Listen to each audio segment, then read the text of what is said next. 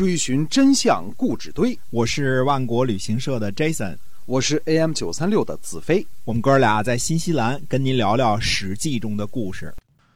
各位亲爱的听友们，大家好，欢迎呢回到我们的节目中，我们跟您讲《史记》中的故事啊。那么是由新西兰万国旅行社的 Jason 为您讲的。那么新西兰万国旅行社呢，是我们这个携程上唯一没有没有差评的这样的新西兰本地的企业，已经有二十二年的历史了。哎，嗯，然后主要经营这个本地成团啊。哎是嗯，嗯，这个嗯，我们的口号是不购物不赶路啊，玩就玩的舒服。嗯啊哎所以呢，您可以想多了解一些的话呢，可以关注我们的微信公众号，搜索“新西兰万国旅行社”，哎，就可以有您想要的信息了。嗯，我们今天继续的跟您讲这个三家分晋。嗯，是的，我们这一次该介绍一下这个三家分晋的这个主角了啊，嗯。这个男一号、男二号啊，呃，三家分晋的主角呢是智襄子智瑶，或者叫荀瑶和嗯。赵襄子赵无恤啊。那么介绍一下这两位啊，哎，这个智瑶是富二代加官二代啊嗯，精确的说呢是官七代加富七代。哎，嗯现在世代世代为官为富哈。没错，哎，现在这个现在的我们这个中国人啊，想都甭想，改革开放以来，这个最多你也就是富三代是吧？最多最多 哎啊，，对啊，这嗯时间还不到呢，嗯十五十五年一代的话，你也就最多就是富三代啊，说嗯富七代、官七代，呃，想都甭想。嗯 嗯，那么，呃，智瑶呢，用现在的称呼叫做高富帅，高富帅啊，哎，在晋国呢，总共做了十二年的中军将兼正卿，也是末代的中军将兼正卿。嗯他的族人呢，呃，叫智果。呃，总结智瑶呢五大优点：第一呢，高大，头发很漂亮，哦一头很漂亮的头发啊。嗯第二呢，呃，骑射矫健有力。嗯，第三呢，才艺双全。呵，第四呢，能写善辩。嗯第五呢，坚毅果敢。啊、简单的说呢，就是帅呆了、酷毙了、年轻有为的国家领导人。嗯嗯，就少一顶诸侯的帽子而已。但是呢，治国呢也接着说了，尽管智瑶呢有五个长处，但是却有一个缺点，这个人呢不仁厚。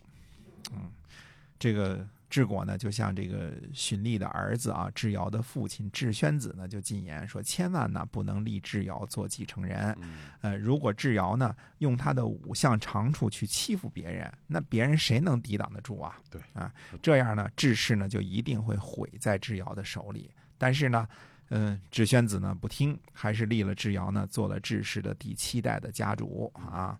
智宣子呢，在荀立去世之后呢，虽然是位列六卿，但是只是担任下军佐，呃，辅助中军将和正卿赵简子。那么智瑶呢，做了家督之后呢，这个赵简子死去，他呢继承了中军将兼正卿的职位。智瑶呢，嗯、不但是根红苗正啊，而且呢运势如虹，嗯、不但继承了智氏的家业，而且掌管着整个晋国的最高权力。智果呢，察觉形势不妙，就率领他的族人呢脱离了智氏，另外改姓为辅氏，辅佐的辅啊。哎，这一族呢，并没有在后来智氏灭族的灾难当中呢，受到任何的牵连嗯啊。这个其实大家对结局都已经知道了嘛，对吧？是韩赵魏最后胜出了，对吧？？嗯嗯，同样是男主呢，我们这个赵襄子赵无恤啊，嗯、出身呢可以用惨不忍睹四个字儿来形容。嗯。嗯，第一呢，嗯、他是小儿子，嗯、上边还有好些哥哥呢，特别是老大伯鲁啊，伯鲁呢是呃正室夫人所生啊嗯，他有这个最有资格的这个嫡长子，嗯，嗯、赵无恤呢是侍妾所生，嗯。嫡出哈，哎，呃对，一个嫡出，一个庶出，啊。哎，那么这个赵无恤的妈呢，连个小三儿的名位都没有，正式的称呼呢是卑贱的使唤丫头。嗯 所以，这个呃，这个第二点呢，这个就是对于这个赵无恤来说呢，也是嗯没什么没什么好处啊。嗯所以赵无恤呢是个正经八百的庶子哎啊，，就是地位地位不高地位极低啊。嗯第三呢，他的生母呢不但是地位低贱的侍妾呢，而且是少数民族敌人，嗯、劣等民族的血印。这地位越来越低了。对 第四呢，他本人长得太过谦虚，简直是相貌丑陋。这个，呃，颜值也不行，颜值也不行啊颜值也不行。哎，嗯第五呢，他不是个争强好胜的人，看起来呢温柔忍让啊、您理解对了，呃，他是呃勉强有个贵族出身的名分的屌丝，这么说啊，嗯呃，除了有个好爸爸之外，几乎毫无是处啊。嗯 但是呢，赵无恤虽然是几乎注定屌丝的命呢，但是却有三个优点。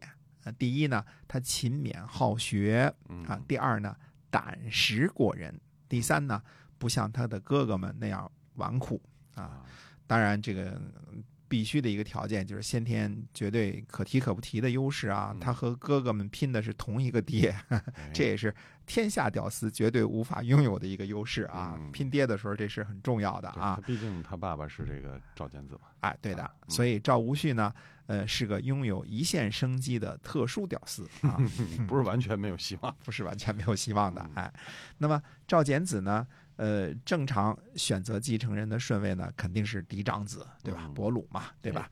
嗯，赵简子呢，这个人呢，信算命。啊、所以找来这个家臣当中呢，善于相面的子清来给儿子们呢算命。子清呢，看过了诸位公子的面相之后呢，就很直接的告诉赵简子了，说诸位公子当中啊，没有一个适合当将军的。嗯，赵简子就悲叹说：“说难道我赵家就没有希望了不成？啊？”那么子清就问呢，他说：“路上呢看见一个孩子，他不也是您的儿子吗嗯？”赵简子说：“那是个卑贱的侍妾所生的。”你看。这个赵简子招呼这个诸位公子来相面的时候，就把这赵无恤给忘了，嗯就没想起来还有这么一儿子呢，卑贱的啊侍妾生的啊，这也算我儿子啊。那么，呃，或者说这个这个赵无恤就是个准儿子，是吧？他自个儿都后妈养的都嗯够不上，对吧？嗯，那么子清就说呢，说叫来看看吧，说贵贱之事啊，不好说的。结果子清呢，一见到赵无恤，马上就认出了这个儿子才是真正的人才，啊真正的贵相啊。赵简子说，可是他的妈妈这个出身很卑贱呐。嗯嗯，子清说呢，天所授，随贱必贵。啊，可见啊，这个上天所授，随见必贵啊。嗯所以你要说这个相面这一套，它它没道理也不对哈。有人这个可能长相他就是这个天生异相啊，哎就能看出来他就让子清给看出来了。嗯赵无恤那一线生机呢，就此变成了无限生机了，立刻行情大涨。嗯算命的给说了啊，呃，而且赵简子又信这这一套，对吧？赵简子呢，呃，虽然不是个食古不化的老古董啊、这个这个他确实是不是老古董，因为他没有直接指指指定这个伯鲁为继承人嘛，嫡长子嘛，对吧？？哎，那么他呢，这个要对儿子们呢进行考核。那、第一次考核呢是这样的：赵简子呢把一些训诫的言辞呢写在竹简上，嘱咐儿子们呢仔细学习啊。过了三年呢，就询问啊，他这个考试时间也挺长的啊。那么老大伯鲁呢，啥都没记住，竹竹简都丢了，嗯 这个这个纨绔子弟，啊，其他的儿子们也差不多啊，嗯这个基本上没记住，三年早就玩忘了，是吧？整天这个呃骑马打打猎多好玩啊，是吧？对，哪啊，有哪有功夫学习他的这个训诫啊？对呀、嗯带着飞鹰走狗是吧？哎嗯，多好玩啊！嗯那么赵无恤呢，把竹简上的话呢记得清清楚楚，还把竹简呢从袖子里拿出来，当面回奏给赵简子。你看人家这是功课，对吧？嗯自己做功课呢。这次考试的结果是赵无恤一百分儿啊，赵伯鲁和其他的儿子不及格啊。这个呢，让赵简子更加坚信赵无恤是个贤人，而伯鲁等其他的儿子呢，都是一些漂亮的草包啊。哎呃，都是一些纨绔啊。对，那么第二次考试呢，差不多属于这个情商测验加脑筋急转弯儿啊。赵简子呢对儿子们说呢，说我在北呃，我在这个山山顶上啊，这个呃藏了一个这个衡山顶上藏了一个宝符啊。你们呢？现在去找，谁找到了呢？重重有赏。嗯朱公子呢，当然就迅速出身前往北岳衡山啊。结果呢，呃，大家都是空手而回啊。赵无恤呢，却对赵简子说呢，他找到了，哦，嗯，找到那么了，他怎么他都没去，他怎么找到了呢？他去了啊，他也都跟别人一块去了嘛，嗯也但但是别人没找着，他找着了，找着了啊，嗯。呃，那么赵简子说：“问你这找到什么了？”他说：“这个宝符啊，就是赵国凭借凭借着衡山之险攻击代国，赵赵国呢就可以占领代国啊。嗯呃，我们说代国啊是大同一带啊，这个这个现在有个叫代县的哈，应哎，对。大概是这个地方，对的嗯，对，就是代国的这个都城和领土的范围就是比较靠北了啊。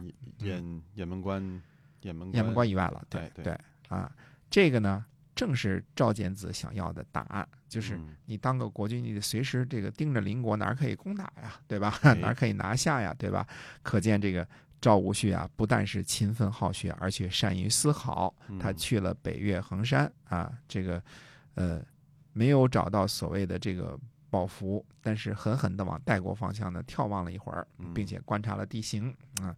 结果呢，最终的结局是赵无恤胜，伯鲁等儿子败完败啊。嗯呃，赵简子呢立了赵无恤做继承人，而不哎是嫡长子伯鲁或其他的儿子。嗯赵无恤呢通过自己的本事，实现了屌丝逆袭。嗯，是大家特别喜欢看的这个剧情哈，哎 屌丝逆袭。对的，哎是的，我们今天啊这个《史记》中的故事呢，先跟大家讲到这儿啊。我们下期呢会继续跟您讲三家分晋，是由新西兰万国旅行社的 Jason 为您讲的。我们在下期再会。再会。